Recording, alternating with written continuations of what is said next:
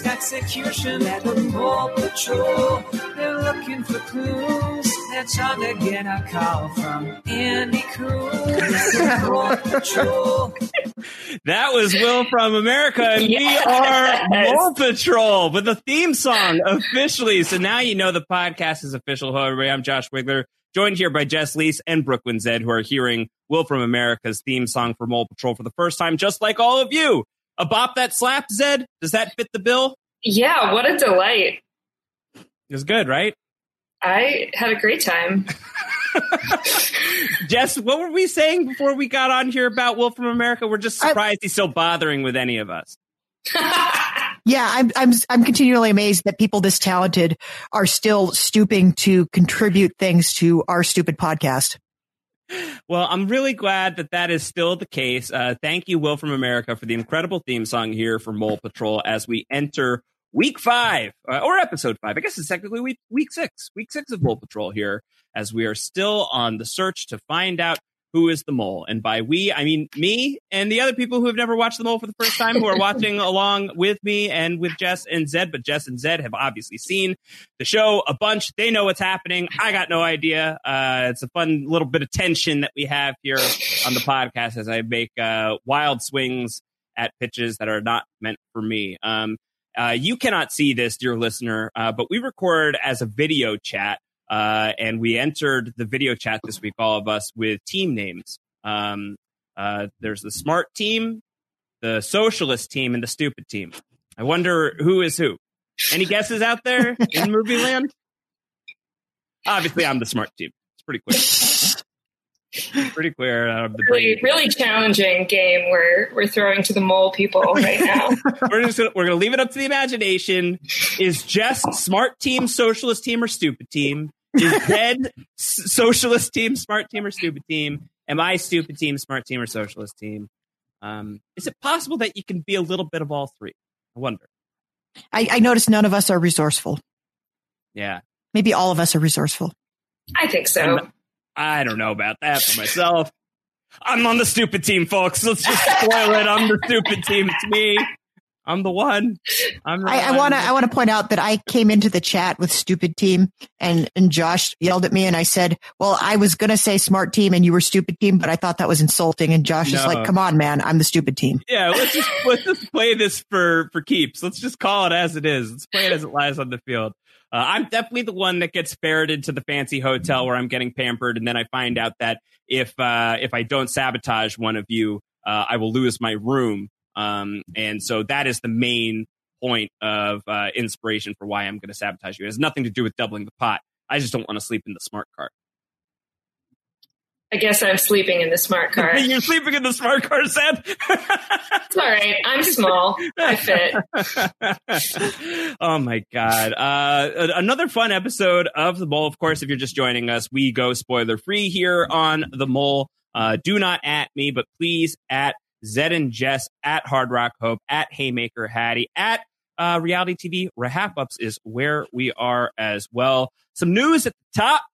We are five episodes deep into season one of The Mole. Uh, I am to understand we have four episodes left. Uh, but we shall be uh, pausing our journey next week uh, to accommodate the fact that I am uh, on the road myself, not in a smart car. Uh, I am in a, a, rare moment of breaking away from work for a little while, so I'm going to relish that opportunity and skip the podcast next week. So we're going to hit pause. No podcast next week. We will be back two weeks from today with our episode six recap. How should people fill the void, Jess, of Mole Patrol while we're gone? Maybe uh, it's a good opportunity if they haven't gotten on the tough as nails train. I mean, that was going to be my suggestion because Tough as Nails, I feel like is the blueprint for every RHAP podcast going forward, which is to say that I feel like for every reality show we cover in the RHAP universe, the host needs to tune in, become so invested in it that they join the podcast. Yeah. Do we think, Zed, now that we have a theme song with Andy Coops shouted out in it, has this progressed our journey towards getting Anderson Cooper on the podcast? Well, if that doesn't do it, I don't know what will. Well, we'll have we have two weeks to see if it's going to make any kind of difference. Uh, we've got no news to report by week six. I don't know. We're gonna have to execute some of the nuclear options. We don't want to talk about those yet. We have some plans. We don't have any plans. Eliminating the filibuster? Yeah, that could work. Did that work? Does that work in this regard, or is No, that I don't think so at all. Yeah. That's just I- what that means to me. I mean, if nothing else, I think I want more filibuster in my Yeah. life in many arenas. this uh, podcast has plenty of filibuster. This pos- this podcast is a filibuster. Let's be real. That's also very true. as far as I'm concerned, the art of podcasting is filibustering. You know, It's true. Really, uh, the you know you've you've got like a central premise, you've got a thesis, you want to you want to you want to stick to a core idea of a recap of the thing, as as long as you're doing these recap type of podcasts. But really, uh, the the the juiciest part is the filibuster, right? It's the tangent. It's the it's the if if we're talking about the three routes you could take the first route, which is the really smart route, which is just information, information, information. We're giving you all the information you need about the mole. Uh, you could be resourceful. You could make really clever observations about the mole, uh, and like how how that uh, how that insight um, brings so much to your life. What what it's enriching about uh, the culture that we live in. Um, thinking about ways in which uh, strategy could be implemented in the mole, or there's the stupid approach, and we could just be talking about uh, maraschino cherries and uh, dinner mints, and that can make up quite a bit of the runtime here on the on the Mole Patrol podcast. I think the- I prefer, prefer the hmm. stupid team route. The secret sauce of this podcast is our ability to kind of combine all three things in the right Yeah. in the right proportions. Yeah, three great tastes that taste great together. It's true. it's true. You know, three great routes that route. Well, I don't know. The dumb team, dumb team. The well, I believe it's actually technically the well stupid team. Uh, so I think that there is a well, like uh, I feel bad about what I have to say now, but a stupid team. Um, Um, can I just go on a tangent right off the bat because course, this yeah. reminds me of something. Um, a project I did for Rob a few years ago where I researched some of the international editions of Survivor and some of the twists that had been deployed for those seasons. And two of the more interesting and relevant to this podcast ideas. One of the international editions of Survivor had a mole twist where somebody was sabotaging the camp. And if you had a guess as to who the mole is, they had a mole gong in the middle of camp and you would ring the gong and make your guess. And if you were correct, then that person would be eliminated and another person would be appointed the mole. Um, so that was a thing that happened. That's The tough. other, yeah, it's very tough. Um, I feel like oth- that's that's hard for the Survivor format. I don't know. I don't know how you mesh the two together, and it's it's you know how is it Survivor with a little bit of mole in its Survivor? It just doesn't. I don't know if it, if it plays well. I haven't seen it, so I would have to see it to know. Uh, Yeah. but you know, they invented an entire economy for the last season of U.S. Survivor, so I guess there's a possibility that anything could work. Um, and the other thing that they did, and this one I am dying to see rolled out for U.S. Survivor because this is the best thing I've ever heard. There was a season where they divided the two teams up and told them, okay, before you came on, you had to be subjected to a battery of psychological and IQ testing. This is the smart team and this is the dumb team. And that's what the tribes were called, smart and dumb. and the best part is that the scores had nothing to do with it. It was entirely arbitrary. So there could be a lot of interesting really smart people on dumb. Yeah. Yeah. Yeah. So you'd have somebody like, you know, I have, I have a law degree. How can I be on the dumb team? And like, how am I, how am I dumber than that person? And it led to a lot of resentment. So I kind of like that. yeah, I. I think it would work. I, I would be really anxious to see this rolled out in U.S. Survivor. Well, I think that that's good because, like, oftentimes, like the just to go on the Survivor tangent is like a lot of the time on those like the theme seasons, really the tribes are fairly arbitrary. Like someone on Brains could easily be on Beauty, could be on Brawn. Um, and I do think that that's one of the things that we've been talking about it here on the podcast that that I love about the mole, where it, it really does feel like they're a lot of the time like the designations are fairly arbitrary. And on top of that, like Andy Coops is tossing out like qualifiers that aren't really going to apply in any meaningful Mhm. way to the Right. challenge. Um, so I like kind of being like that. That's like baked into the premise. Like I like that it's like smart versus stupid, uh, and there's a bunch of dummies on smart and a bunch of smarties on dumb. Yep. I, I'm, I'm a fan. Yeah, good concept. Yep. Um, all right. Well, let's talk about episode five. Uh, Uh, no spoilers past this episode, but to, you should have seen episode five as we're talking about episode five. So I'll just say off the top, of, uh, uh, if you haven't watched episode five yet, I'm about to spoil who goes home. Hope you've enjoyed the first 10 minutes of this podcast. Please come back later. Come back, next, come, back, come back next week when you are ready. Uh, Jennifer, no! I'm sad. I'm sad. I loved her. What great television. Such great TV, Jennifer. Yeah, she's, She's great. a lot of fun. Yeah. Yeah. That was a bummer. That was a bummer. I I think we said this last time. It's like I don't know if I can afford to lose any of these people, even the ones I don't like. You're all such good TV. This is heart heartbreak city from here on out. Yeah, it was it was really an exceptional cast. Like there was no no ballast in this cast. Yeah, so it's going to be Jennifer's final final ride in the smart car this week. Uh, so so let's strap in and get in as well. Uh, we begin with like a little bit of a montage of like the homesickness, right? Charlie misses his lovely wife Bernadette. In two days, we'll be celebrating 38 years on planet Earth together. Uh, and I wish I was home with Bernadette. Uh, Plus a little courtship time. yeah. Uh, Catherine misses Brad. Tim misses flying. That's it. He doesn't miss anything. He just wishes he was still flying. Um, a little bit of setup for, I, and I was I was sideswiped by this. I didn't. I had no idea we would be getting a loved ones episode. Uh, in the mole. Is this a is that is this a tradition on the mole? Do we do loved ones visits every season? On the regular citizen, non celebrity seasons, yes. Okay. Okay. Um, wow, the celebrity seasons. I would figure that the celebrity seasons they would be able to to advocate for that. It's like, well, if you want me to be on your show, I'm a celebrity, uh, and you're going to have at least my assistant come out a few times per season. I think because it's less people and less time, maybe. Okay, that makes sense. Um, all right, but we're getting the setup. There's going to be some love in the air, but we have uh, we have a ways to go to get there. Three ways to go. In fact, it's test number one of two tests this week. The three routes test here in Paterna de Rivera. Did I say that right? Jess, you're the smart team. It, it sounds right to me. Okay, sounds good. Um, all right, so here's the here's what's up.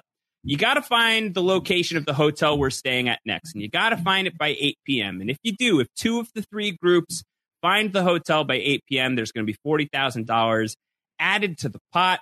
The teams are going to be divided on who feels like they are resourceful, who feels like they are smart, and who feels like they are well stupid. Uh, and it is going to divide as follows: Catherine and Steve are resourceful. I think I would have put Steve on stupid, but that's just me. Uh, Jim and Jennifer are going to go to smart, and Kate and Charlie are going to go to stupid. Like Kate is Kate not resourceful. Kate turned into the green haired, uh, chain legged, nude painted uh, hero a few weeks ago. Is Kate not the most resourceful player on the field? Isn't Kate still like she keeps trying to volunteer for the easy jobs because she did all that? Oh, and then the easy jobs end up being the hard jobs. So I think she's still volunteering for every easy job, hoping that one of these times it will actually be the easy job. So volunteering for the stupid, uh, for the stupid tribe, uh, actually ends up being a pretty smart move in the long run, Zed, because you you figure you're going to get the easy route and potentially the opportunity for some exemption or some sort of tomfoolery. Right. Well, it's certainly the way it works out this time, since the stupid team is presumed to not be able to make it to the hotel on their own. So they get blindfolded. lest, Another thing. they, lest they describe their route Oh, to God. the other teams. Yeah. Blindfolded so well. and blindfold blindfoldedly brought into the hotel so that they don't know the name as if they're not going to be in rooms surrounded by things that tell them exactly where they are yeah, right down to their slippers like you could have. Kate and Charlie didn't need blindfolds on. They could have been. They could. They could have been looking at every single street sign, and be like, "Wow, the countryside," and like they wouldn't have known anything. They wouldn't have had anything to tell anybody. Um, but I, Anderson Cooper cracked me up so hard when uh, the stupid people. He looks at the stupid people, goes, "I have to admit, I am concerned about your ability to find the hotel."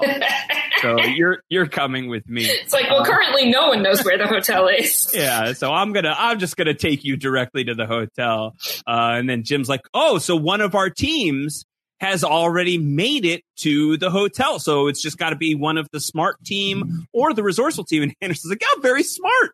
You're on the right team. Ding, ding, ding. Yeah, very, very good. Um, the stupid people are going to be put in charge of the money. This again feels very American. Yeah, the stupid people in America are frequently in charge of the You money. know, it's very, Seems very, correct.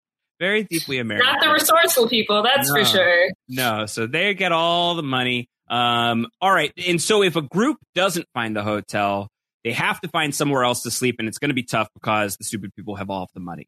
Um, uh, so that's that's tough. And as we're going to come to find out that if both groups make it to the hotel, as they ultimately do, um, one of them, one of the two of the six people still in the game are going to have to sleep outside of the hotel no matter what. Um, it really is unfortunate uh, that the resourceful team gets uh, put in this position because they have a hard day. They have a very tough, long day, Catherine and Steve. Yeah, but I, they still didn't use half of the resources they were given. This is my problem with them.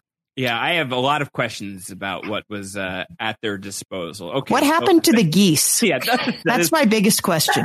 all right. So, so the game is afoot. The stupid people will go directly to the hotel with Anderson. Uh, Jim and Jennifer get into uh, into the smart car The That smart Anderson- car. that Anderson Cooper calls the mini me of European automotive. Which He I outright love. Doesn't a Doctor Evil? Well, Um, Josh, you got to remember, and this is one of those times when the vintage of the series shows in a big way yeah, because back in the day, like I don't think there was a smart car in the US until at least two or three years later. Like they were only in Europe and they were weird as they were weird as heck in the US. So if Yeah. and you know, you would see them in Europe and you'd be like, what's that tiny ass car? That's weird. I don't like it. And now, you know, we see them everywhere. Like they're in my tiny town of 9,000 people. Somebody's driving a smart car around. So it's, it, it's really showing the vintage of it. And then there's also the fact that they play a cassette tape in the tape deck of the smart car, but also Dr. Evil reference, very on brand for the era. you know, uh, Mike Myers, I think, was still uh, really popping at the time. Shrek was popping. Austin Powers. I don't know if we were up to Goldmember yet or if this is pre Goldmember, but we weren't even finished with Austin Powers yet at this time. And This is definitely pre Love Guru. Otherwise, Anderson Cooper isn't caught dead doing a, a Mike Myers impression. Uh, I, I'm pretty sure nobody would.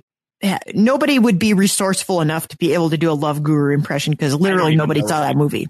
yeah, I have no idea what it would sound like, to be honest. Maybe someday. Should we do a Love Guru podcast? No, We got better podcasts. that's that's for nap. That's for nap territory. Yeah, that's the Robin and Kiva get to handle that one. Um, all right, so Jim and Jennifer, uh, they have to they have to go to a region of Spain. They have to go to the town of Espera, uh, where there is a village idiot who will help them. A great, great idea to just like hire a character to play the village idiot who has a card. It really was there any reason to call this person the village idiot? No, absolutely none. He could have been anybody. He could have been the mayor. He could have been just somebody who worked at the store. Yeah. It could have been somebody they asked to stand by a statue in the town square because every town in Spain has one. Mm-hmm. and and it's not like he had some particular like jester costume or anything. It seemed to be Just a stand there and have have maybe a vaguely vacant expression on your face. Yeah, here's a human being. We're going to call this human being a dummy dumb dumb person. well, you uh, could be going up to random people if you were in the wrong place. There's some comedic Oh, value yeah. in going up to a stranger and saying, "Hey, are you the village idiot?" Yeah. Is there anything good that's left on the cutting room floor from that? I, I have to wonder. Uh, how many people did Jim go up to wondering if they were the village idiot? Um, all right. So that's what Jim and, and Jennifer have to do. Steve and Catherine have to take a van and they have the information of the hotel. They know exactly where they're supposed to go. The problem is they've got a van that like has no tires on it. Uh, it, I think it's it's uh, the the car itself is is dead. Like they have to gas it up, or they have to. See, I would be dead on the resourceful team. They'd Put a tire on a car, forget it. I'm done. It's over. I had to do that yesterday, so you know. Oh wow! Do you see these hands? Have they seen a hard day's work in their life? No, you got you got Cooper hands.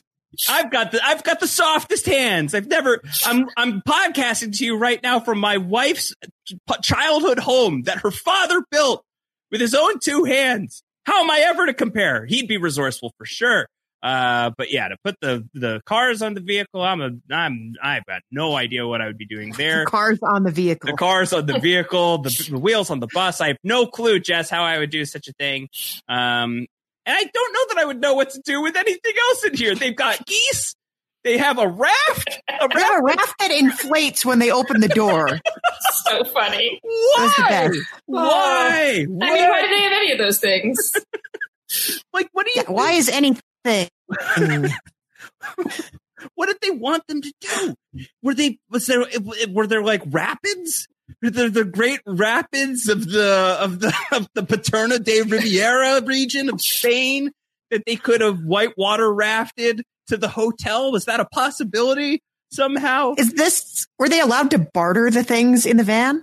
Like this made me think of, think of, Yes, it's like geese, the, a Pearl Islands kickoff situation. The geese are very barterable unless the idea was to strap the raft and the geese together and have the geese pilot you on the raft to the hotel. How many geese had, like, were some there? Sort of homing mechanism to get them to the hotel. These geese from the same universe as this emu that you're going to ride out of the corn yes, maze. Yes, correct. He's like highly trained fowl. Yeah, when I'm president of the universe and I am in control of all reality television production, uh, first of all, everyone's going to wear masks. That's number one. Uh, and number two, lots of challenges where you have to ride animals around. Weird ones, too. Going to be Nightmare. great. Going to be really, really great. Yeah, the geese. What are you doing with all these geese in your van? Uh, and what happened to them when they abandoned the van? Uh, so uh, they've got photos, they've got the name of the hotel, uh, so they've they've got you know enough ideas, but so much chicanery happening in the van. Be- I believe they also had the address of the hotel, which correct. I think is hilarious. It's like, okay, find the hotel. Here's the address of it. I think so. Is the move to find to spend a decent amount of time in Espera and be like, hey, I've got a van filled with stuff. You can have the entire van and everything inside of it if you can give me a lift to this address. Is that the move? Is that the resourceful move? That's what I'd do. Yeah. It was stupid. Sounds like now. a good plan. there we go. There we go. Stupid Steve. Uh, Catherine thinks Steve's wasting time talking to a mechanic. Uh, that he's really uh, circling the drain, uh, running the clock. Meanwhile, uh, we are going to see uh, we're gonna, we're going to see the smart car roll up on the village idiot, uh, who's just a sweet looking man, just this very sweet looking person. Who why are we calling this person a village idiot? Uh, and he's got a card, and it's a, a three pronged question. Um, what king built a castle on the hill above Espera so that he could watch the stars? Uh, and uh, there's three possibilities for kings, and they each tie to a different Spanish town. And if they pick the right answer and go to the right town, they're going to get a clue that's going to get them to the hotel. Uh, if they pick the wrong answer, they're just driving all over the place for no reason. As always, at least as of uh, recently, there is a there's a trap. Zed, there's a trap in this where the stupid team gets the last laugh. The stupid team, which has been ferreted straight to the hotel and is uh, en route to getting just the the greatest of massages and like grapes fed to them from from servants. Uh, they have a task which is here's a cell phone. You can contact the stupid team and sabotage their quest. And if you keep them from coming, and the resourceful team does come, then you have doubled the pot. You get eighty thousand instead of forty thousand. But if the smart group shows up and the resourceful crew shows up, you guys are going to sleep on the lawn. Um, and Kate and Charlie, who were being reminded don't particularly love each other, are pretty quick to like, yeah, obviously we're just gonna screw with Jim and Jennifer. I think that the deck is set really well here, Jess. That Jim and Jennifer are, are two people that you're encouraged to do this with. Certainly with Jim, because I think Jim has demonstrated that he is a game bot, right? Like he is somebody who is going to like you you articulate to him what just happened, and he will uh, even if he's suspicious of you, he's not going to have any malintent towards you. He's not going to like take it personally. Uh, and Jennifer is just going to like uh, be Jennifer and be awesome. And She's uh, going to take it extremely personally. yeah, because- like that. That's what's going to happen. So you just have to take that as a granted. Yeah. So I, I think you couldn't have put two better people together in this case. Right. And Kate Zed, we have seen is just a merc, right? She's just like she'll shoot you in front of everybody if she thinks that After there's a game is over. Yeah. Yeah. So uh, she's on board. I guess I was maybe a little uh, surprised that Charlie was like, "Yes, this is absolutely what we should. Do. I'm not sleeping outside. There's more money in it. We get to we get to mess with Jennifer. So I'm win down. win.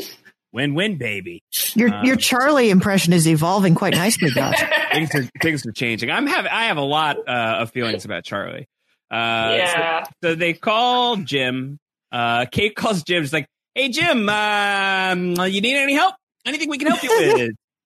Anything we can do for you? Just let me know." And Jim's like, "Yeah, of course." Uh, so we've got this question. You've got a guidebook. That sounds great. Please answer these questions for us. And Kate's like, "Yeah, just give me a minute." She hangs up the phone and she looks at her. She's like, "He's buying it. he totally believes that we're gonna help." Her lie is terrible here because then she says, "Okay, what's the question?" And then she's like, "Okay, I'm going to look it up in the book." Oh, sorry, answer's not in it.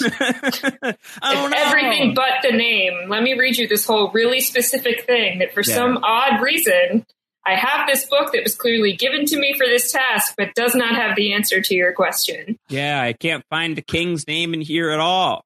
Uh, so that's the that's what they give. Uh, they think the best answer is Carissa, uh, and I'm probably mispronouncing that. Uh, the correct answer is Ubrique, which will of course be the last place the smart team goes. Um, so the smart team is about to go 35 miles off course, while Charlie and Kate are going to be getting a massage from Ava.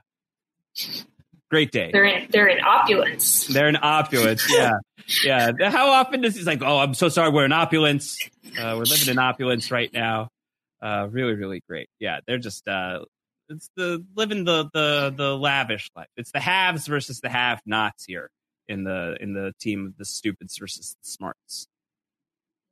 Good. Resourceful team team's van breaks down, uh, which, uh, which, which leads uh, to to to Catherine and Stephen having to take a bike and a scooter, uh, which almost causes uh, a multiple vehicle pileup in the middle of Spain. Um, Stephen and, and Catherine, and by extension, the mole writ large, almost have tremendous blood on their hands uh, as a result of, of this challenge. Where just the mere sight of Stephen and Catherine on these uh, on the scooter and bike uh, causes everybody to to lose their minds on the road. In the other direction though, Mhm. which is what's really confusing to me. Like I guess the driver was maybe looking out the window and slowed down and then maybe wasn't paying attention, so then the car behind them had to like rush to a stop because there's like tire tracks on the road. You have to break the fourth wall here a little bit and imagine what this must look. A whole camera crew team. There's like Yeah. a van in front of them with cameras hanging out of it. And if you were driving, you'd be like, "Oh, I wonder if that is some kind of this is some kind of famous person who like who's on that scooter crash." Yeah. Uh, so that's what's going on with the resourceful team. The smart team is just driving around, going from place to place, and they have no idea what's going on. And they keep calling Charlie and Kate. And they're like, "Oh, we we, uh, went to the place. There's nothing here. I guess we'll try for this other town." Uh, and Kate is just like, "Yes, they're getting it. Oh my god, they're buying what we're selling." But meanwhile, Jim and Jennifer are secretly wondering, like, "This is Kate we're talking about. Kate would, you know, Kate would would sell Adam down the river if it got her further in the mole." Uh, you know, there's nothing Kate's not willing to do at this point.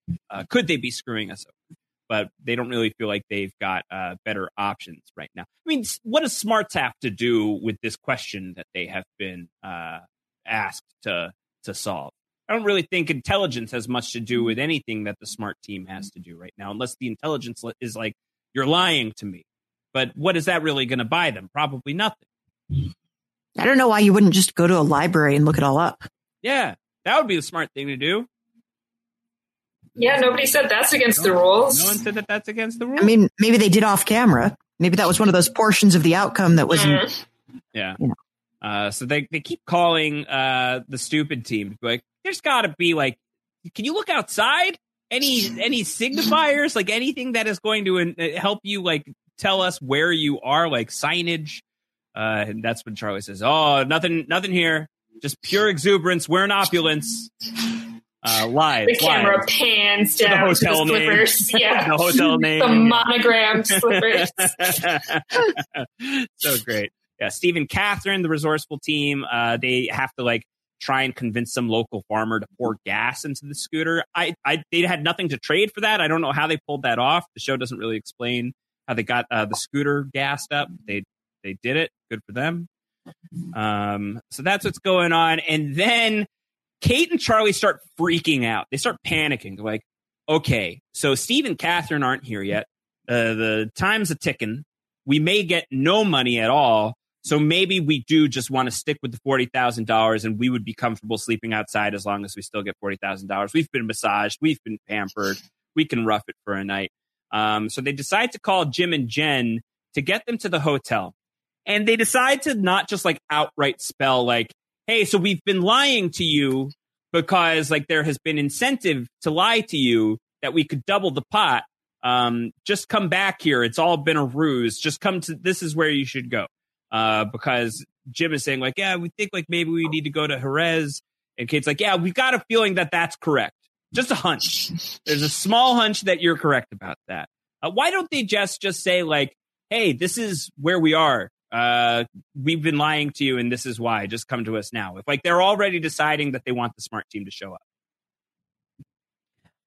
Um, yeah, there's really, I think it would be too complicated. And I Yeah. think it would ri- run the risk of having them be like, why should we believe you now? And what is the purpose of telling us? I think they pull, they played it right to say, we will explain it when you get here. Yeah. But for now, we're doing a different thing because this isn't working. Here's how you get here. I think it was smart. Yeah, the smart team is losing their minds though. Uh, Jim is in. Jim is vehicle. going full Jim. He's transforming. Something is happening inside of Jim, and it is manifesting in the form of explosive singing, screaming at the the dash cam. Uh, Zed, Jim has just lost his damn mind. Lost his damn mind and dropped smart food all over himself, which I think is just food. It is not smart food popcorn specifically. I was gonna say, uh, aren't all smart cars uh, equipped with smart food? Should be part of should be a rule. I think it's in the uh, in the glove. Like you open up the, yeah, like open up the glove box. It's just full of popcorn. It just falls out. Yeah. Well, it's really cool. The smart car, if you don't have one, if you've never ridden in one, uh, you really should try it sometime because, yeah, the glove compartment, you open it up, and there's popcorn, you reach in, and then, like, you think that you're done with the popcorn, you close it back up, and then you open it up again. Holy crap, it's filled with more popcorn. How do they do it? So smart. Very it's smart. It's so Yeah. smart. It's going to solve world hunger. hmm Yeah. Yeah. So uh, we really got to be investing in big smart car energy uh, moving forward. Or small smart car energy. Small smart car energy. yeah, yeah, that's what we got to be working on moving forward. Um, all right, so Charlie calls Jim eventually. Just goes, "Come to Jerez. Come here now. Just come here. I'll explain it to you later. This is the name of the hotel. I've known it the whole time. You have to hurry." Uh, Jim and Jennifer, they've got 30 minutes to make it 20 miles. Can they do it? Uh, meanwhile, Catherine and Steve are now uh, riding a bicycle in tandem, uh, which seems very uncomfortable. Uh, I don't. uh, It just does not seem like a great way to travel through Spain. Is two people, one bicycle. I mean, we were told not to do that when we were eight. So I didn't even see like this is the era of pegs on the back of the bike so you could stand and hold somebody's shoulders, but that wasn't even going on. yeah, I don't know. I don't know what they were doing. It's funny to me though because by this point, then we we reached the point where they go past the sign that they needed to look at to go the right direction, as if they're in a car and they can't like Catherine can't just get off the bike and go look at what the sign said, Mhm. or they can't both just like back up and go look at it. yeah. Uh, yeah. that's very funny and very strange to me. Maybe that was like an unreported part of the rules: is no backsies. Uh, you must go forward and only forward. Um, there's 30 seconds on the clock. Uh, smart team does show up, and the stupid team is like, "Ah, we fooled you. We had to fool you. We were in opulence. We were here the whole time." And Jim is pretty on board with it. He gets it. Uh, resourceful team shows up four minutes late. Uh, and four minutes late is alas too late for them to get a room at the hotel or even to get in on whatever fancy dinner is about to ensue. Uh, poor Steve and Catherine, who have been through hell and back to get to this hotel. Uh, are we feeling bad for them, Jess, or are we feeling like they bungled their advantage? Do we feel like they had uh, opportunities here that they just simply did not seize? Um, I don't feel terribly bad for them. I think I do think they did the best they could with what they had, but I also think there were a few things they could have explored that we didn't see them exploring. And who knows, maybe they did. We didn't see every minute of that six hour span, but you know, we can sit here. I think this is one of the great things about the way this is edited. We can sit here and armchair quarterback it and say, well, I would have done this. Why didn't they do this? And what about this? And we don't know that they did or didn't try those things. Yeah. We'll never know. Um, Zed, do you feel bad for Steve and Catherine here as they're smushed up in the smart car on the outs from the fancy dinner uh, with nothing to eat other than uh, glove compartment popcorn and some sort of weird sandwich. It's like this thick bread with like a very thin slice of something in there that I could not identify. It's probably ham because they're in Spain. There is Oh, no yeah. food in Spain that doesn't include ham. If it's ham, it was a kind of gnarly looking ham. It was like it's uh, still it's possible. it It was probably a- still tastes better than American ham. it was like some sort of like thin meat patty that looked kind of like gray and weird. I was, what is this a goose? Is this where the goose comes in? Is the goose Oh, no. Maybe they had to eat the goose. Maybe they had to eat the goose. Um, I was too busy gandering at the goose sandwich to note what was being God. eaten inside of the royal family dinner. I, I Uh, just count on you to make a list of everything anybody The eats. food watch, yeah. yeah. Yeah, I believe I saw dinner rolls on the table, but I was uh, they they moved too quickly, and then immediately you see Steve eating some sort of big honking bread and thin meat sandwich uh, that I was transfixed by. I was like, what is that? What is he eating? I have no idea. If any of you out there in in uh, the Mole Patrol patrol, uh, what did we call the Mole Patrol? The mole people. Mole people. Hey, mole people, do you know what kind of sandwich Steve was eating? Curious minds want to know. You can at me about that. No spoilers. Uh, Yeah. That's not a spoiler. That's already happened on the show. Yeah, and don't add us any more about how you watch the mole because I I assume that you're five episodes in at this point. You know how to do it. It's YouTube. It's in the link. It's the show notes. We've got it. Uh, yeah. So Ca- the great, the great stinger on the end of this like sequence is Steve and Catherine uh, getting into the smart car. They're having this horrible night, uh, and they wonder like, would another group have been able to do it better than we did? And there is the the question of maybe they would have found a way to utilize the keys. Uh, that got a, a big chuckle for me as I was watching this late at night last night while Emily was literally next to me in bed. going, Why are you cackling? you wouldn't get it. It's a smart card joke. Um, day 19 of the mole. Sun breaks over the smart car. Uh, Steve is stiff as a board. Uh, Catherine and Steve make it to breakfast. They are running on empty. 30 minutes of sleep. It's a good thing that today's festivities don't require a lot of physical energy or exertion of really any kind. Uh, this is probably the easiest day on the mole that we have seen coming up is the loved ones day. I'm trying to think of anything that is even competitive with just how easy this one is. Maybe like the 18 hours they spent in travel uh, from Los Angeles to Europe, but that's harder because travel takes a lot out of you. This is by far and away, said the easiest day we've seen on the mole, right?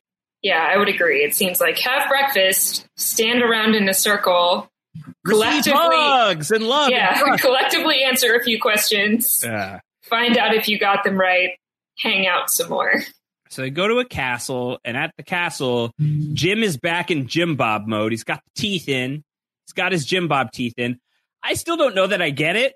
Are we ever going to like understand this, or it's no, just Jim doing Jim things?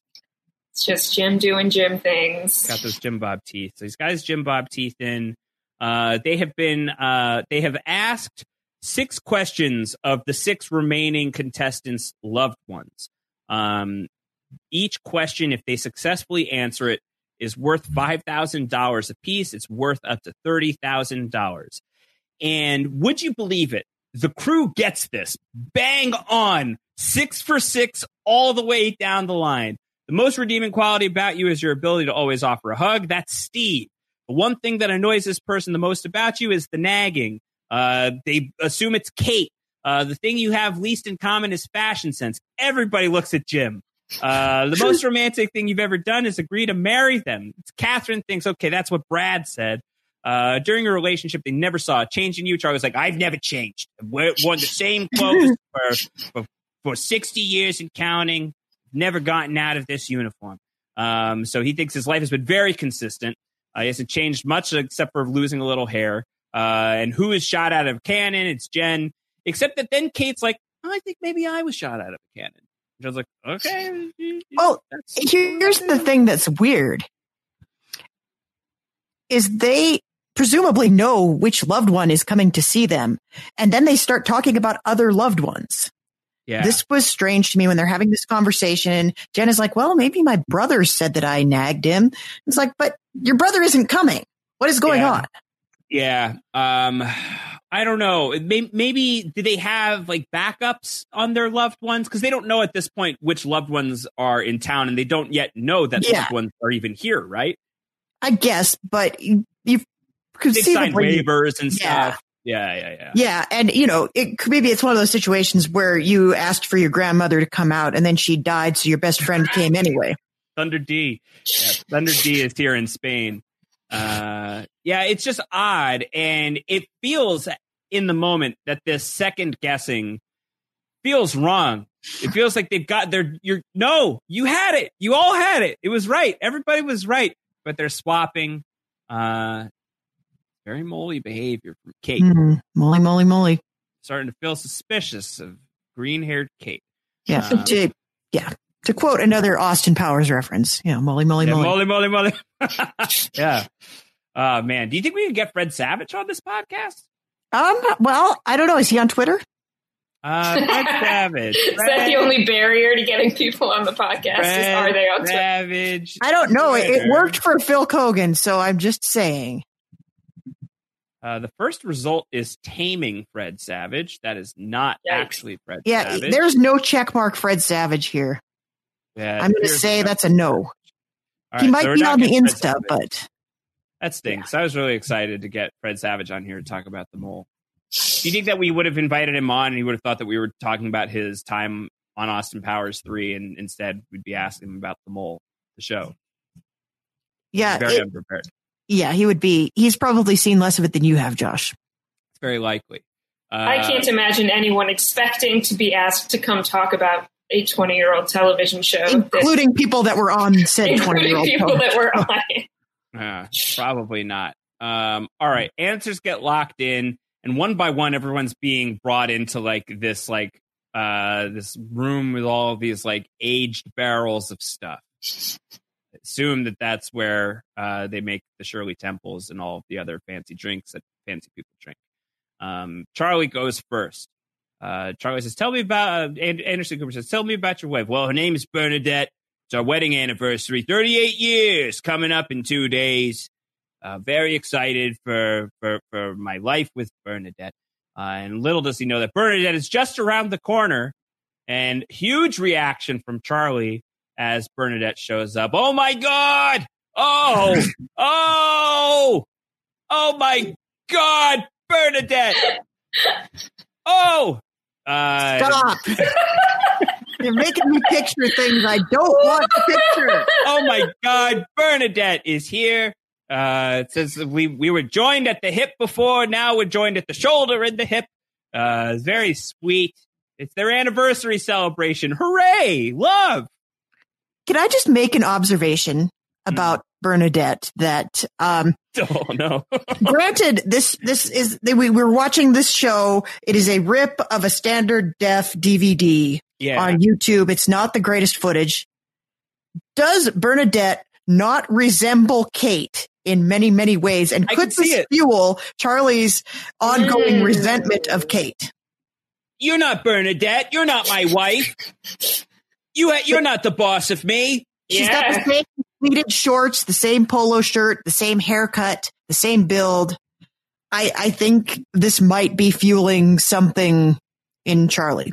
I look forward to a future scene. Don't don't tell me this is a prediction uh, of another drunk Charlie tirade where he's like, "Kate, I, I have to confess, uh, you, you, you're great. You're great. You just remind me too much of Bernadette. That's why I've been so hard. Um, yeah, I think that that makes sense to me. That makes some sense to me. Uh, Steve's wife Angie is here. They hug. It feels very subdued. He's like, "Hi, hi, Angie. Let's hug." So we just hug. There's like uh, enough. But it's it's racy enough that Anderson Cooper's like, "All right, cut it out. Family show. It's too much making out."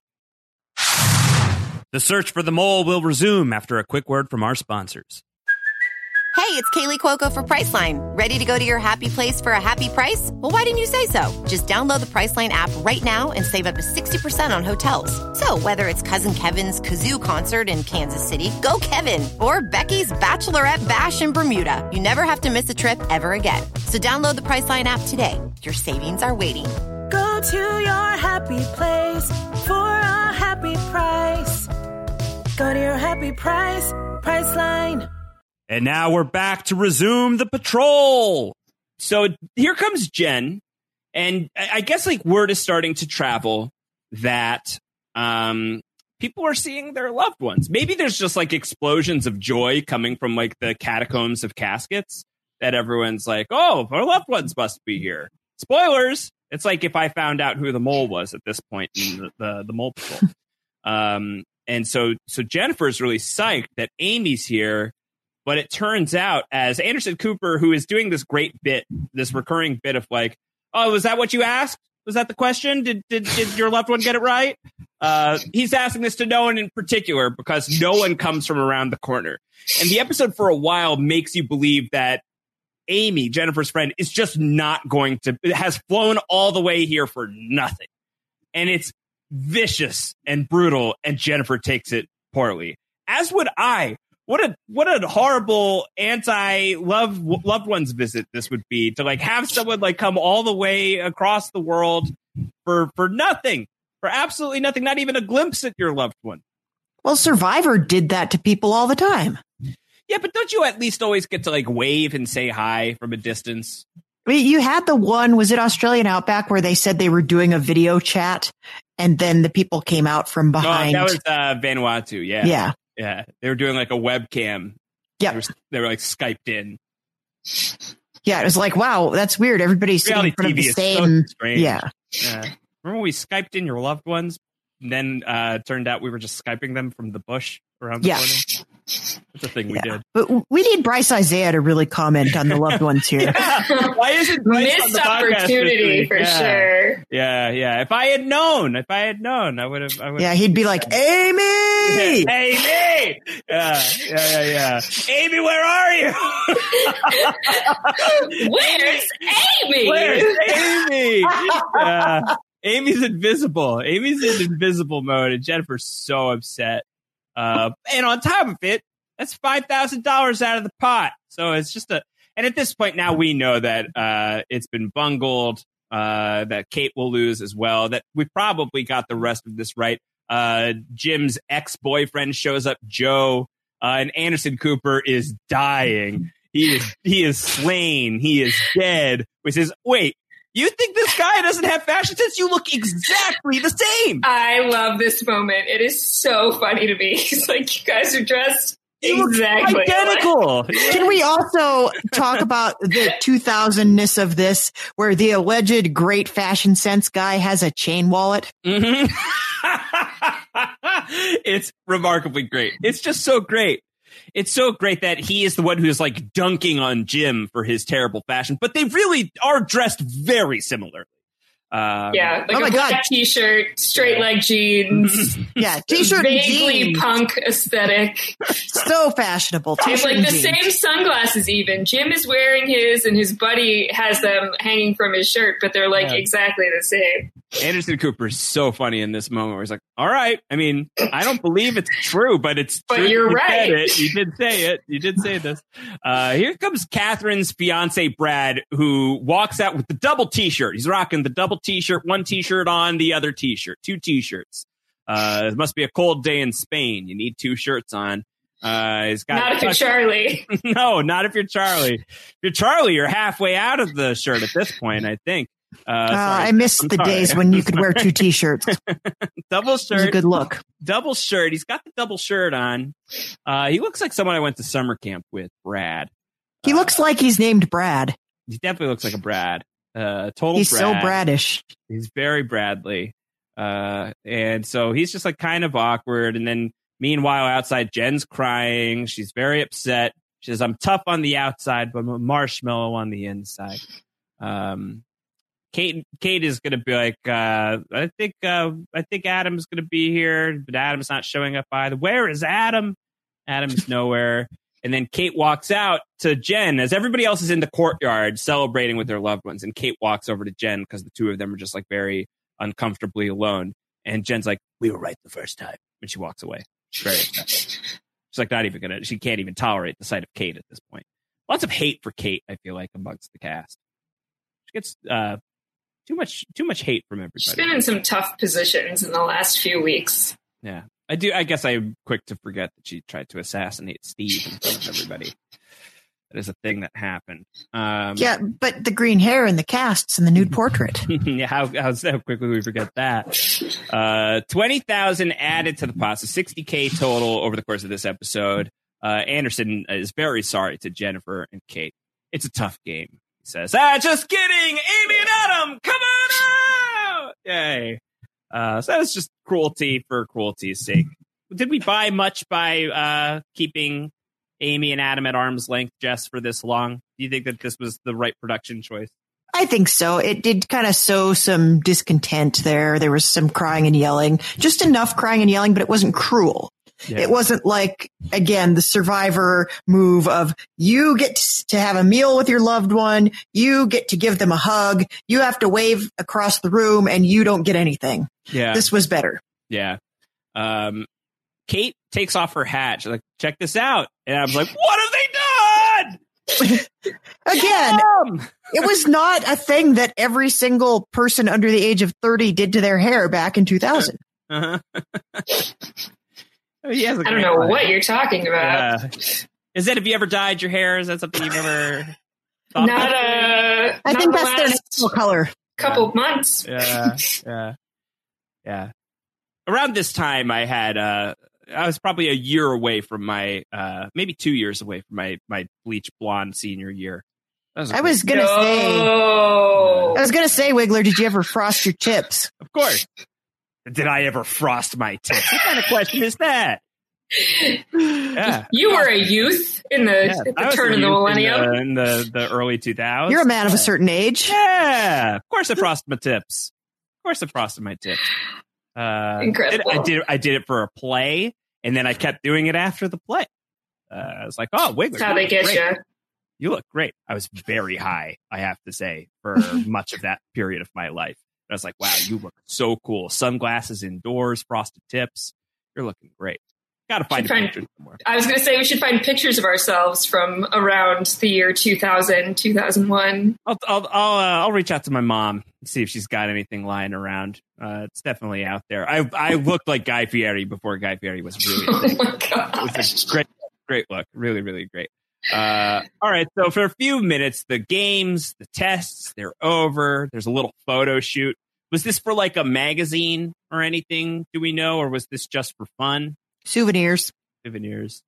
Yeah, I was on the mole, and all I got was this lousy loved ones T-shirt. Um, Hey, a few years from now, they'd be taking those pictures on, you know, the Sprint Palm Pre, yeah, those high quality photos to keep forever. yeah. Hashtag ad. Uh, so tonight it's the fifth execution. Dinner's at eight thirty. Loved ones, you are invited to participate in the festivities. So this is exciting. The loved ones Of the have to stick around for a execution. Yeah, you get to watch one of your loved ones get executed on television. Uh, we get to hear a little bit about what's going on back home. First, uh, Jennifer goes to her friend Amy. Says, "I'm not alone." And Amy is naked and opens the door anyway, and didn't get the the memo of what "I'm not alone" means. Now you're uh, quasi naked on national television and on YouTube, uh, apparently, which is where we watch the show. Forever, In in case you didn't- perpetuity. Yeah. 20 years later. But you know, it's been 20 years. Maybe she's proud of that moment now. Yeah, who knows? Uh, Charlie, uh, Charlie's wife Bernadette. Uh, Bernadette says that she's replaced Charlie with the remote control. You've been replaced, Charlie. Uh, so Charlie is now a remote control. Um, I have a then- moment I need to talk about here please do it. Just come on in. because I think in, you're, pro- you're probably about to go here. we need to talk about the editing on the stinger that goes before commercial at this point, where they show Steven and his wife sitting there, and he says, "I spent the night with another woman." Yes. then she says, "That's about what I expected." And and they cut it so it looks like drama. And then, of course, they show the real moment and she's like laughing at him because, of Yeah. course, it's ridiculous. He's on a TV show and it was in a smart car. yeah. It's great. It's great. It's very 2000 editing. I love this show so much. I'm so, I'm so, I'm so happy we've done this. This is just fantastic. Uh, we get like a little bit of like, uh, what does everybody think of their loved one being the mole? Um, Adam's like, uh, uh, could Kate be the mole? Maybe she could pull it off. Uh, Joe thinks that Jim is the mole, but he won't tell me. Jim says, no, I told you. I said I wasn't, but you can believe me or not. That's the game. Um, Brad thinks his fiance could absolutely be the mole. He thinks Catherine is very sweet and sometimes unassuming, but she could be very sneaky. And Catherine's like, Excuse me? what are you trying to say? Of course, Brad and I are on the same page as I also believe Catherine to be the mole, as I've been uh, angling all of my mole quizzes uh, that the great DJ LaBelle Klein has been providing me with um, in the direction that Catherine is mole. Although there's a few questions that DJ LaBelle Klein has asked me that are like, uh, which where does the mole appear in the opening credits? I'm like, I don't know. I just put like fourth. So some of those are just like uh, non-starters, but everything else I'm trying to do, I'm trying to do Catherine. Catherine, I I don't trust Catherine. I don't believe in Catherine. Um, Amy is is could Jennifer be the mole? I don't know. And that happened really quick, and I was like, oh, we're restricting content. Oh, maybe finally, like for the first time between that and her and the being like an open target during laser tag, it's like, oh, it could be Jennifer. It's not Jennifer. Jennifer's eliminated in just a few minutes. Uh, executed. I apologize. Um, Charlie, if I was the mole, I wouldn't tell Bernadette. I wouldn't want her to bear the burden of me being the mole. And then I'd have to kill Bernadette if I told her I was the mole. And I enjoy your company. Plus, it's our anniversary. Happy 38. 39 coming up. Uh, and we get a cake. They trot out a cake. Do we think an ice cream cake? Is that like a, a Fudgy the Whale? No, that's a dulce de leche cake. I'm almost sure of it. As in like the, the caramel? Or no, like the, that's not what I'm thinking. of. I'm thinking of uh, tres leches, three say, milk that's, like, cakes. Very specific. Uh, or that's actually that's probably that's a Mexico thing, I guess. yeah. But I, I think it's just like a boring ass cake with like vanilla icing on it. Tres Um, leche sounds good. I, I want that in my face right now, and Yeah. I don't know if they. I don't know if I can get that within 100 miles of here. A Dolce Not going to be good if you can anyway. Maybe I'll just make one. Yeah. Oh, Tres Leches is really good. Yeah, I Uh, want that now. That sounds very, very good. Uh, Charlie is happy now. Charlie's like, oh, this has been incredible. This has been the best day. I was waiting want- for you to identify what's on their plates because I couldn't. It was just cake. No, there's cake, and then there's their dinner plates are next to it. Yeah, but I, as I've said, I'm not pausing down on the food. I'm just getting it really quickly. And my eyes went, cake? Cake? We got cake? What kind of cake we got? Is that a Fudgy the Whale with little cookie crumbles in between the ice cream layers? No, I don't think so. Uh, let's go with Tres Leches. Tres Leches cake. Today was a great day for Charlie, but alas, drama, thunderstorm, execution time, heavy downpour of rain, a tempest is approaching them all. Uh, someone is going to be swept up in the storm. Yeah, if I was doing the mole fifth one out, the storm uh, is about to is about to go down It's like here. the universe is displeased with who's getting eliminated. Yeah. The universe, much like me, is very sad that this is going to be Jennifer's last stand. Uh, so, yeah, uh, we get a little bit of the how does everybody feel about uh, about everyone. Uh, I'm not again like I, I should probably be tracking this more. This feels like is there is there are there actual clues to be gleaned here? Catherine is saying Kate is desperate. Uh, she's desperate with small things that don't add up. Jim thinks that Catherine is much tougher than she looks. If Jim is suspecting Catherine, I feel like Jim is a good person to align your thought with because he seems to be uh, very strategic about the game. So I like that. Um, Jen thinks it's suspicious that Catherine and Steve uh, are like so closely working together. I guess it's worth noting. It seems like Steve, because Jen also had the comment earlier in the episode that Steve and Jim seem like they're really, really tight right now. Uh, so like, is Steve just like playing this super social game where he's in with everybody? He's in with Charlie as well. Uh, I guess he didn't take it too personally that Kate tried to assassinate him, so that's good social game. So Steve's like sort of the hub of things right now. Um, more thunder. Someone's about to leave. Andy's like, "This is very, very sad, very upsetting that somebody has to go." So sorry about this. Um, tough game, tough game. We entered the names randomly. Uh, it's Catherine Green. She's the mole. Steven Green, because maybe he's the mole. Jennifer Red. No, and I was surprised. I don't know who I was expecting, but like you can never really tell. You can never really tell who's going to go home on the mole. Well, this kind of plays into some feedback that we got Yeah. that I, I think is a fun question that we can that we can ask. Um, that Henry Wall wrote to us this week, and he said, "So we know who Josh thinks is the mole. Why don't you ask him who he thinks will win the show? I would be interested in hearing his thought process on who has a winner's edit." Uh, yeah, I would say Jim uh, is is is standing out to me in that regard right now, um, because he's the one who's talking about the the game so thoroughly. He's like he's getting like that Richard Hatch edit to me. It feels like, um, man. So that's the thing though, because after Jennifer is gone, we're left with with, with Jim, Stephen, Catherine, Charlie, and Kate. And I love Kate, but I don't feel like Kate's getting a winner's edit. And I, I don't think that Charlie and Steven are getting a winner's edit. And I don't feel like either of them can be the mole. If one of them's the mole, that's crazy and very funny. Um, but I think that Catherine is the mole. So I, I think I'll stick with, I think Jim is winning and Catherine's the mole. And those are my predictions right now. Um, we'll see. We'll see. Fair enough. That's where I'll that's where I'll land for now. Rather than be a fancy fencerton, I'll just give you definitive fact. That's how I feel. Um, Jennifer, uh, she's gone, but she's she's happy because at least she's got Amy to go with her on the long ride back to to the U.S. of A. And they're probably ex- experiencing uh, a rain delay, right? Like they're probably in Spain for at least another day or two with this weather. So that's nice. That's a consolation. You can have some big gray sandwiches while they wait. Yeah, what is that? Really? Mystery ham. mystery ham. Uh, anyway, so that's that's the that's the end of Jennifer. Very sad. Uh, any any thoughts on on Jennifer that you you were both having when you you were watching the show for the first time? Any reactions that you remember feeling of, of losing Jennifer at this point? I mean, she's a great character. She was kind of a lightning rod for conflict, which makes her an That's extra great character. Yeah, Exactly. Yeah, I, I thought, I never once thought she had a handle on who the mole was or that she was the mole. But I think she definitely brought something unique to the table and I was sorry to see her go. Yeah. Is that any final words for Jennifer? I think on any show, I'm just always disappointed to see women leave Yeah. uh, when these things tend to be so male dominated so often. What's the split right now? Three men, two women, right? hmm Yeah. It's actually stayed fairly even on this show. Um, I think in part because there's nothing you can do to get rid of people, really. It's just purely your own merit, as we've discussed before. Yeah.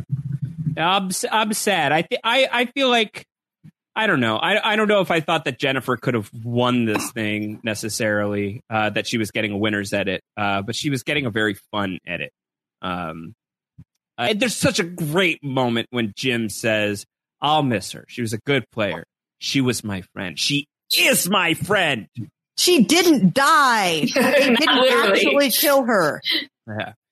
But he's really leaning into this idea of like uh, you know, no no harm, no foul in this game. We're all still gonna be friends once it's all over. And Charles, speak to yourself. Never gonna talk to any of you again. Uh, He's not friends with them now. No, Uh, he's not. dead. Is he really? Well, Yes. Oh, well, now, now, yes. Sorry. That, Aw, that was man. that was abrupt, but yes, he passed away a few years ago. Oh, I'm sorry. R.I.P. Charlie.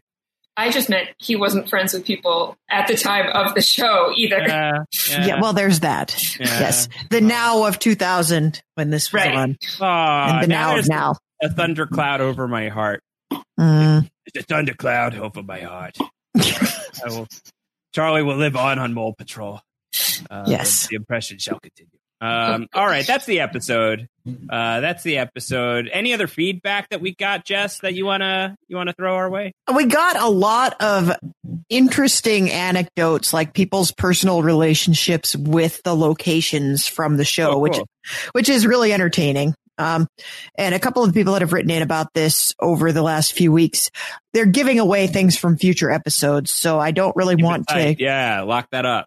yeah, we're keeping that, we're keeping that lockdown tight, but, um, there is, uh, we did have a, we did have a writer inner who wants to remain anonymous, but, um, who lives in Spain and said that, uh, they work at a summer camp and the summer camp has a branch that actually stays at the hotel that was, that was pictured in this episode. Oh, cool. So, um, yeah, they apparently it's not such a nice hotel that it can't be overrun with children who are trying to learn English and play golf. okay, fair enough. That was the description. Yes. Great. So it, it, it is sometimes not as relaxing as depicted in this episode. It looks very relaxing. I wanted Charlie to be there. Kate were living that opulent life. Yeah, I we actually had an opportunity this week to spend the night in a hotel and I picked what I had spent my childhood understanding was the nicest hotel in the area where we were. And we had stayed there before and it was great. And so I'm like, yes, I want to go back here. It's going to be amazing. And it was kind of like that scene in Hot Tub Time Machine where they think they're going to the fancy ski lodge and it was lumpy bed and you could hear everything that was happening in the hallway Oh, and no. it was it was very sad. I was I was so disappointed because when am I ever going to stay in a hotel again? And Did you find the time traveling hot tub? there was no time traveling hot tub. Well, in fairness, Fuck. we, you know, there were other people in the hot tub at the resort, so I didn't want to go near it because we're distancing. But And I you guess- also don't want to get trapped in a time loop with strangers. honestly, honestly, if there's a time machine, I feel like I got a lot of stuff to do. I probably should have gone to see if there was a time machine, but sadly, I did not. Oh, and we're still here in this reality. Oh man, yeah. How do we get out of it? I don't know. But speaking of, Activate change. yes, yes. Yeah. well, we will, we will go forward and we will, you know, we'll, we'll find ways to make it better in Uh, small and large. All right, so we're gonna go forward in the podcast by also going backward, right? We're gonna we're gonna we're gonna look back on reality shows that were and see uh, if Jess can once again fully stump you and I, Zed. We've got Woof. uh, we got to get on the board at least this week. The board. Yeah. Yeah. Let's travel back to happier times now. Um, the uh, first decade of the new reality shows were abundant and strange. Yeah. Okay. Well, let's let's hear let's hear what's available. All right. So this week, our first theme is going to be blurring the lines of fiction and real life, Okay. which I guess reality TV does in general, but That's this is a very specific. We're going to riff on different kinds of popular culture for these next options. And remember, three of these really happened and one of these is fake. So Okay.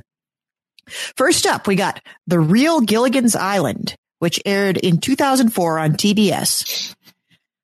Two teams of people cast to the archetypes of the classic sitcom Gilligan's Island first compete head to head to eliminate their counterpart on the other team. Then they battle it out individually for a cash prize.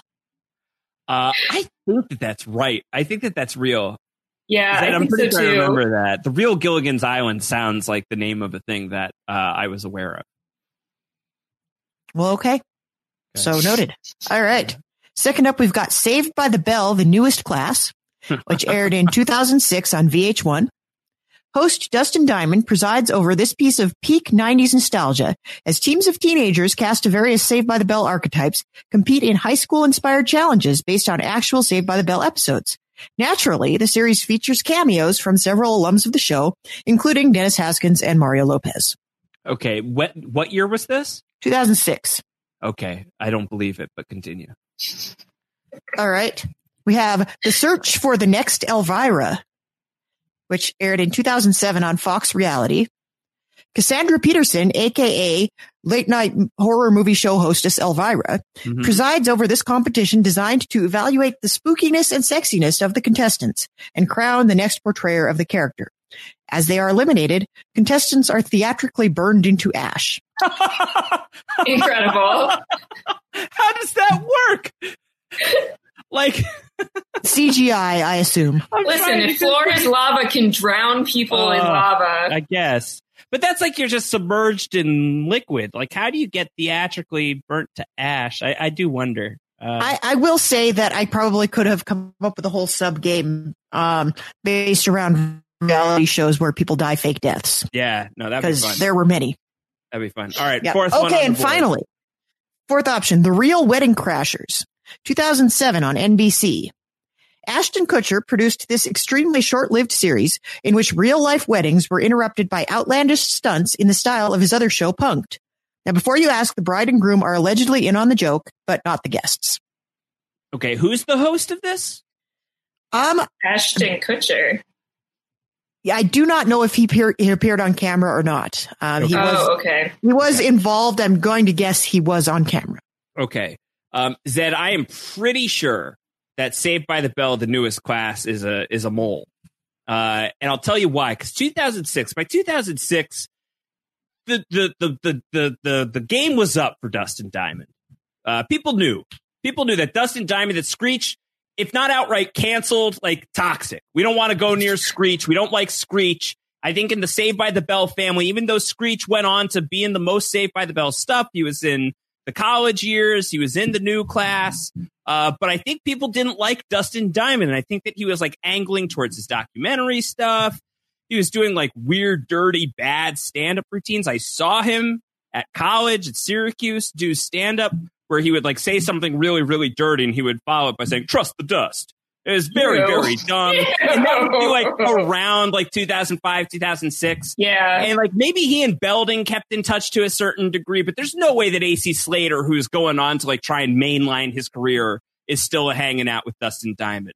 So for those reasons, I want to think that Saved by the Bell, the newest class, is the fake. Well, that sounds well argued to me. okay, Josh, but I am going to quibble with you on the timeline a little bit because uh, Dustin Diamond's memoir didn't come out till 2009, and that was Sure. close to the time. Like I think it was a couple years after the sex tape, but in 2006, he was very much a When was staple. the sex tape? the sex tape was like 2007, maybe. Yeah. Because around this time was the time when he was appearing on like Celebrity Fit Club and he was making the circuit of the celebrity genre. Yeah. However, you are correct. That one. Yeah. Yeah. All right. I think he was like ready to pop. week. He was like ready to pop in that moment. You know? Yeah, I, I know that he kind of got canceled around that time, but Yeah. it was it was a little bit later on. I guess I could have fudged the date, made it a little earlier to fool you, but I think maybe I probably wouldn't have. Yes. Yes. You can't trust the dust. That's a lesson I learned in school. That's He's- one of the things the stupid team remembers from college. Uh, yeah, fair enough. Can't trust the dust. No, Don't do dust. Okay. Definitely don't. No. Um, I think Nancy Reagan taught me that. Okay, next Okay. up, our category is travel through time. yeah, I love doing that. Yes, I, I wish I could. My so, favorite thing. so topical this week. Yes. All right, so we have The 70s House, which aired on MTV in 2005. 12 contestants move into a house thinking they're about to participate in a real world style documentary show, only to find that they'll be living in an immersive environment that mimics life in the 1970s, from the fashion to the technology to the lingo. What year was this and what network was this on? 2005 on MTV. Okay. The the real the that 70s reality show? No, it's called The 70s House. The 70s house. Yes. Yeah, the 70s house. All right. We have Regency House Party, which aired in 2004 on PBS. Uh-huh. This PBS. Regency House Party on PBS. Okay. This BBC import featured 10 singles plus four older female chaperones attempting to navigate the courtship customs of 1811 England. England. Oh. Okay. Okay. Great. Oh no. One of the single men, there was, there weren't very many love matches on the show, but one of the single men actually fell in love with one of the older chaperones, 25 years his senior, and they're still together. Cool. Wow. Good for them. That's great. I want to believe it's real. I, I, I'm cheering for love here. Um, Me too. okay. Next up, we have Texas Ranch House, which aired in 2006 on PBS.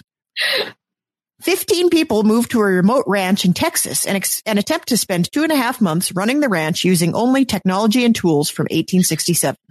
Okay. That feels very PBS, Zed. Yeah, that's Either way, we're getting a PBS to this. Good reality. Show. PBS reality shows Ooh. are happening. All right, and finally, I have Party Like It's 1599, which aired in 2008 on the History Channel. With the help of actual Renaissance scholars, 20 Ren Fair enthusiasts are divided into peasantry and nobility and Oh. tasked with living in a meticulous, grueling recreation of life in Elizabethan times. Oh, I believe the History Channel would make such a thing. I've watched Yeah. some crazy stuff on the History Channel, and full disclosure, was a performer at a Renaissance fair for several summers in What would another lifetime. Give us a give us walk us through travel through time to your Ren Fair days and tell us what that was all about. Well, I was a pirate, naturally, uh, professional crossdresser since Yes. uh, 2014. Hell yeah. Um, I played Mary Read for a year, who was very possibly a transgender pirate. Uh, Yeah. Uh, born a woman, is called Mary Read her whole life, but dressed as a man, sailed as a man, fought as a man. Um, had a relationship with Anne Bonny, uh, who, so it, yeah, she was rad. You should look her up. awesome. No. Um, but yeah, I would do uh, like sword fights and stage combat and stuff throughout the course of the day and run around and get into fights with people and yell at patrons who were looking at me funny and yeah, know. it's similar to cause what we trouble. do here on uh, the podcast network. Did- you did you eat those- looking at us funny? Did you eat those giant turkey legs? I am a vegetarian, so no, I did not. And even in my breaks where I would eat meat, those are disgusting to me. They're just like, gigantic they're leg. so big. It, Yeah. it looks agreed. like an animal. I don't want it. You know the you. the the places where you get the giant turkey legs typically are like the the huge amusement parks, and you're mostly going there on a hot day. I feel like, or at least that's been my experience. Yeah, it's a kind of a cultural mismatch, isn't it? Yeah, why are you running around on a hot day with a giant turkey leg? Feels like the wrong thing to eat. This is a thing I think about when I'm out protesting in shorts and a tank top, though, is that I used to run around in several layers, including one year a leather, a black leather vest. Yeah. So things could be a lot worse. It's it's hot out there. Be be nice to people if you You go to the Ren Fair. Cold food, cold food on a hot day. I think. Yes.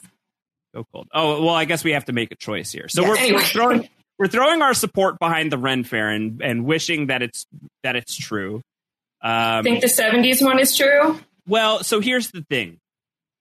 We have to. So so there's two PBS options, Zed. hmm Uh, one of which I remember, the Texas Ranch House, Na- and the other Mhm. one now I'm remembering, which is the the, The the courtship. BBC Yeah, yeah. partnership. Yeah. So, so two parter for you. Of the two, which one would you think is fake? And then the second part being, let's not forget who we're dealing with here. Jessica Liese is on the smart team. Is she is she fooling us? Is she trying to lure us towards picking one of the PBS options by throwing two PBSs in here? And it's actually either the 70s show or the Ren Fair. Mhm. Just trying to figure out, just work the system. When when did that '70s show end? Uh, all I have is the date it premiered, which is 2005. But I mean, when was that '70s show? Oh, that The- 70s the- show? The net, yes, the sitcom. Do we know when oh, that? oh, I'm trying to think because, like, I can't imagine it airing while that '70s show was on for like 2006. it ended in 2006. Okay. But That would makes- that would that not be like we're trying to build on this, the popularity of that 70s show? then that depends on if MTV and NBC are related networks. And Because I would just think trying to to mess us up by there being this hap- there was like a happy love story here, Jess. What was the the mole is in our heads. I'm just getting in your heads, aren't I? There was somebody Mhm. who's like, uh, "We found love here in the '70s house, and we're still no, married." Regency House parties. Oh, No, me. that was Regency House Party. Okay, okay, okay, okay, okay. Well, then that would make me suspicious of Regency House Party with its connection. Did anything good episode. happen? Yeah, yeah. I think I would either go Regency House Party or I would sell that 70s show reality version down the river and say that that's the mole. Zed, you get to pick. Oh, brutal. Uh, I think the '70s one is not real. All right, I'll throw my lot in behind Zed. 70s is canceled. Nope, you're wrong. I fooled you again. All right. Well, what was it? The fake show is Party Like It's fifteen ninety nine. Although I wish to God that was real. We real. got all excited about bummer. the That's such a Renaissance. I mean, we did get a quest a few years later, which is Yes. sort of that, but had a friend who was on the quest. Oh, and who was knew your from friend? the Renaissance Fair, Christian. okay, cool. he actually had to leave the fair that year to go film the show. Yeah, I um I recapped that with Kirk Clark, so I yeah, I haven't listened to it, but I know that that's out there in the in the ether for me to go back to.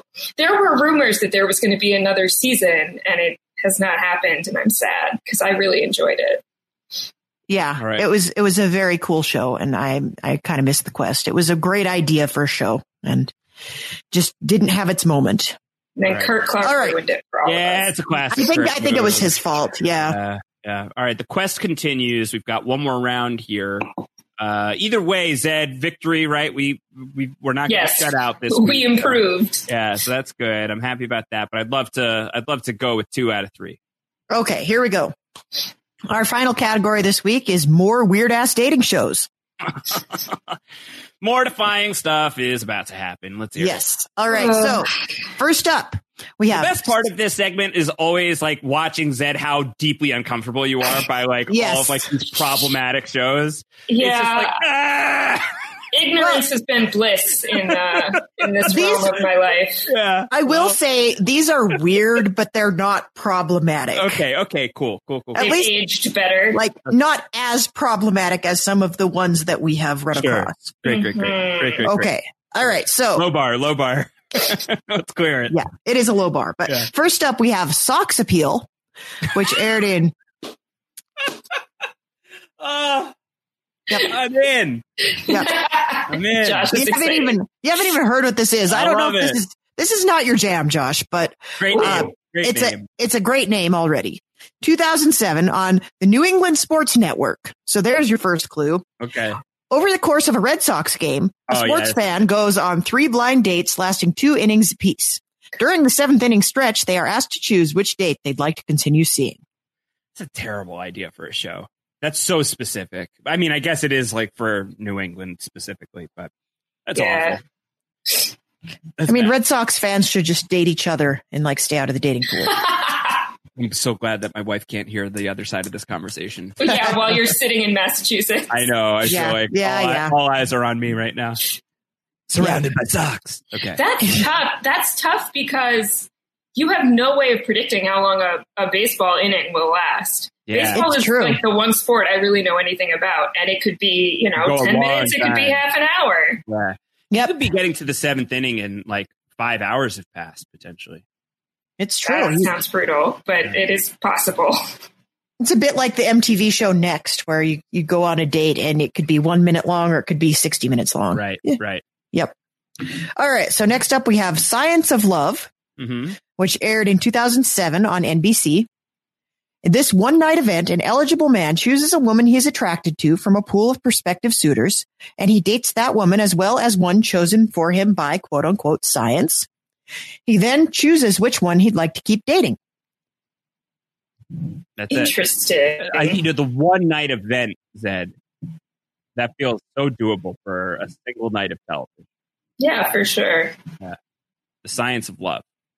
That's such a. That's such a. a you could see that that being a show. The, the the least believable part is that it was actually just one night. It feels like a Right. series. Okay. Okay. So next up, we have Monkey Business, which aired in 2006 on Jess is CW. trying not to break uh, everybody. Just just so you know, she's breaking.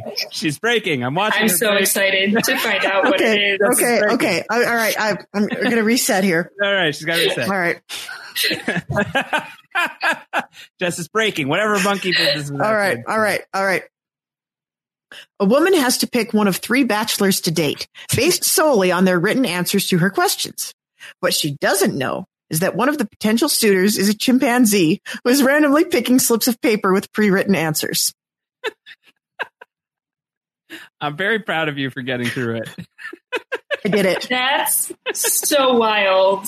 Um, I can't tell if you're laughing because it's so crazy that it happened, or if you're laughing at your own mad genius. coming up with it. Right, and you guess you'll never know. Yeah, well, we'll know. Well, we'll while. know soon. Or dot dot dot question mark. Yeah, yeah. Um, incredible. Uh, That's Okay. a great premise for a show. I, I agree. Um, next up, we have The X Effect, 2006 on MTV. People go on dates with their exes and are presented with activities designed to help them rekindle things. While on their dates, they're covertly watched by their current partners and will have to decide at the end of the date which person they're going to be with. That's so MTV. Totally Yeah. believable. I buy that every day. Awful and very accurate. Yeah, yeah. So I, I think then for me it would be monkey business or uh, uh, socks appeal. Uh, I feel like the other two feel real to me. Yeah, who's the who's the market? What's the audience for socks appeal? It's New Are there England. a It's lot a of- New England network, so it's like sure, very but are there a lot of sports fans who want to watch a dating show? Great question. Don't think so. Don't think so. Don't I, think. I mean, I'm probably stereotyping a bit here, but I don't think those demographics have a lot of overlap. yeah. And I just don't think it would be that interesting, but that's just me personally. I'm I'm fine to to get this one wrong if we say that socks appeal is fake uh, because we want to believe that monkey business is real. In our in our dream world, Yeah, where Monkey yeah. Business is a real show. But I can't. But I really like. There is a piece of me that really strongly believes that Jess was cracking at her own mad genius over monkey business. Yeah, that's equally possible. Um, Don't let me logic us out of the truth here. yeah, but let's let's say socks appeal is the is the is the is the mole. Okay. Okay. Okay, Final answer? is that final answer? Yeah. You don't. You don't. We, we don't have to. Don't take the hand off the chess piece yet. Until we're ready. No, I stand by my logic. I just you got one right, and then I got our second one wrong. So now I feel But now it's Pressure. your chance. Now it's your chance. Redemption or um, well, further failure. further failure. Yeah. I'm, But I'm, I, I'm the stupid team, so I'm not going to get this right. So or could you be sabotaging? possible. Ugh, the what- mind games. All Yeah, right, I, I get if we? with my if gut, we're- I think we stocks appeal is is Yeah. not real. Okay. Final answer. So you are incorrect, but I was not high on my own supply here. Okay. All right. I Okay. didn't come up with this one. We have to give credit to mad genius AJ Mass. And when he wrote this, I'm like, this is so obviously fake, but I cannot stop laughing at it, so I have to use it. All right. Well, AJ should be uh, allowed to make television shows. Uh, I, clearly, like I want, I want the writers' room to consist of AJ and a chimpanzee with a fishbowl full of random ideas. I don't think we need. I don't think we need anyone else. I think two writers, it's AJ and the monkey, and that's it. I'll watch it. I'll watch whatever comes out of that writers' room. Um, all right, one out of three is an improvement. it's an improvement. Nowhere to go but up, guys. We got closer. No, we used to be so good at this. I know. Remember, remember when we were like three out of Days four. legs and hot dogs. All right. Well, the good news is a week off. We've got a week off from the podcast. We've got a week off from the pressure of the game. Uh, Yeah. We've got a week to collect ourselves, splash some water on our faces, do whatever rituals we got to do in order to best Jess uh, on on the on the next on the next round of uh, Jess Who. I don't know what you want to call it. You're gonna, you're gonna best Jess with your best guess. Yeah, best Jess with your best guess. Uh, all right, we'll be back in two weeks' time with episode six of the mole. I know better than to ask for a tease of what's coming next. It's better if I don't know. Um, follow us on the Twitter bots. We're around. I'm at Round Howard. Zed is at Hard Rock Hope. Jess is at Haymaker Hattie. Uh, I don't know what else is going on. Yeah, you, you guys okay? Everyone's all right. Yeah, everything's yeah. Everything's super. All things considered. That's your podcast, actually. that is mine. That is mine. Yeah, we just posted our Doctor Strange recap on Everything is Super. Spoiler Kevin and I didn't like it. We were thumbs down. I, it was more like we were very disappointed. Like, why did you be better? You could have been so good. And then you were just a disappointing, disappointing movie. Uh, we've got Guardians of the Galaxy 2 recording very soon, but dropping in your podcast feed next week. The Lost podcast is still happening. We're in season three now. Did you still like Lost as of season three, Jess? Yeah, I I thought season four was very strong and season three was okay. Um, it was really like late season five when it started Time to break my heart. Yes. started losing you. Okay. And you know, time travel is usually like catnip to me, but I, I Not in don't. this case. In this case, it was it was a hard sell. And when they got into like all this spiritual stuff with like the random guy that looked like John Lennon, I was I was Yeah. like a hard out. Uh, whose name was literally Lennon. That's right. That was that was cheap. That was cheap AF. Uh, oh, you're making me mad again. Um, you should come check us out on um, the main podcast feed. Rob Cesternino, Mike Bloom, and I are doing weekly recaps of the Phil Keoghan hosted Tough as Nails, and it was already pretty fun. And then Phil himself started listening to it and said, Hey guys, can I be on your show? And so now we have a fourth and our fourth is Phil Keoghan. And that is a thing that is really happening in 2020. And we are having, we're having a freaking blast and you guys should all What be a listening to this. It's incredible. It's absolutely incredible. Phil Keoghan, uh, the uh, the the the gem of the the new RHAP talent search. Right, 'Cause, uh, Phil Keoghan applied. Phil Keoghan got in. Yep, they went for diverse voices and they got another middle aged white dude. That's right. That's what. At least he's not American. I guess. I guess. Guess. That's what we got out of it. So it's all worth it in the end. Uh, Brooklyn Zed, what's up? You got anything? Anything to promote? Anything you No, want to say? I'm just out. Oh, well, plenty of things I want to say, but you can hear all the things that I have to say over on Twitter or Instagram, where I'm perpetually yelling about politics at politicians, etc. Um, I'm also watching Canada's Drag Race. I'm not on that podcast, but if you want to talk to me about it, I'm happy to talk about it. There you go. Invitation thrown out there. Is it an invitation or is it like uh, invite me? E- either, both. I don't know how it works. I don't know. Conversation is a an activity that requires more than one person. Two way street. Two way street. There you go. All right. Well, I'm going to be very sad to miss both of you next week. This has been such a great ritual in these strange quarantine times is to have this weird throwback show with my two friends here talking Mole Patrol each and every week. Uh, we're going to close things out the way that we started with a little ditty from our good friend Will from America, closing out with the theme song, newly minted to Mole Patrol. Take care, everybody. Goodbye. Bye.